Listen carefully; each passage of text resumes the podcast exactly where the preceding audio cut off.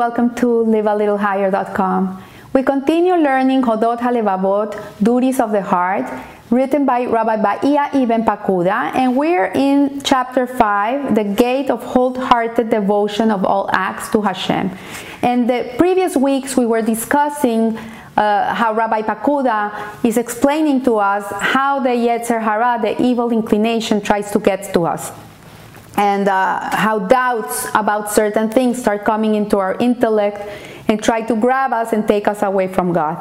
So today he says that there's doubts about reward and punishment in this world. When people start wondering, okay, is it so important to be a good person?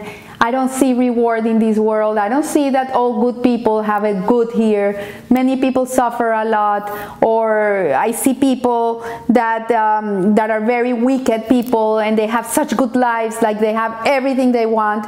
And that's the one million dollar question. Like, why do the, or I should say today, the one billion dollar question, why the good suffer and the wicked prosper? That's a question. That's a, a question in which Jewish sages have discussed and studied for years and years and years. And there's some answers to it.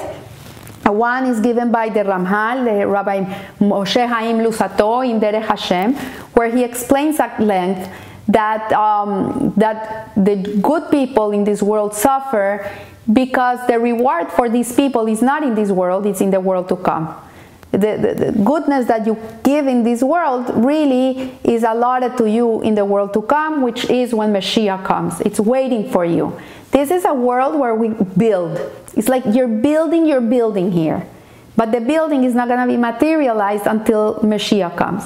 So the people that suffer, the good people that suffer in reality are suffering because as good as they are, sometimes they do something in this world that was not perfect. You know, there's sometimes there's things you do, boo-boos in life. And, uh, and so they have to suffer in a certain way to be able to cleanse themselves from this suffering in the world to come. So when they come to the world to come, they're clean and done, and the only thing that is waiting for them is this reward. And then the wicked people that, that have it good in this life, that uh, prosper, and they have wonderful lives, they have it like that because these people at a certain moment in their lives, they have done good things too.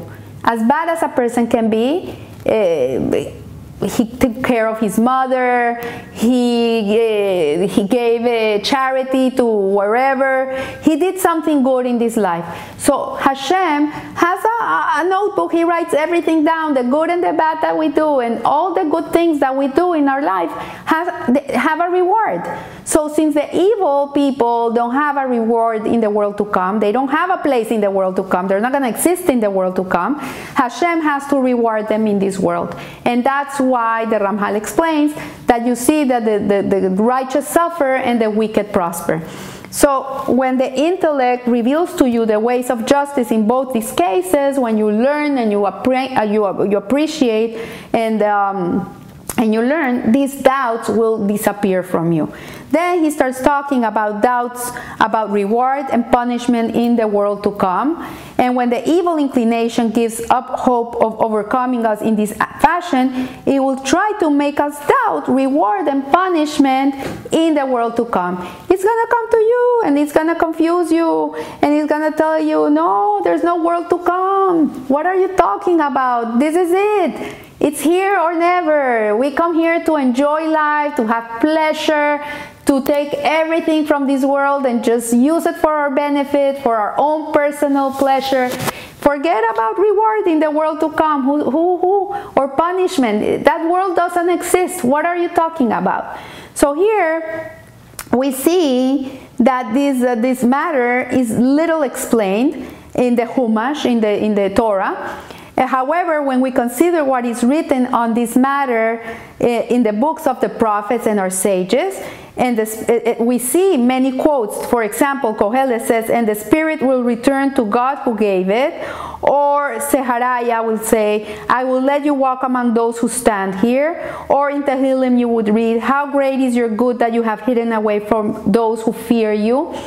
Or you see um, in, in, in Yeshayahu, no eye has seen, or O God, besides you, what God has prepared for those that wait for Him. So when you learn the teachings of the prophets and the sages, you will come to realize that there is a world to come. There is a world to come where there's reward and where there's punishment. Because whatever you do in this world is, is your building blocks for the world to come. So you're gonna come to the world to come to the level that you work down here. So if you lived a life in which you were learning Torah, you were doing mitzvahs, you were busy revealing the presence of God in this world, when you come to the world to come, you're gonna have a lot of reward. But if in this world you were dedicated to your own pleasure, satisfying your own desires, then when you come to the world to come, your your reward is gonna be very tiny.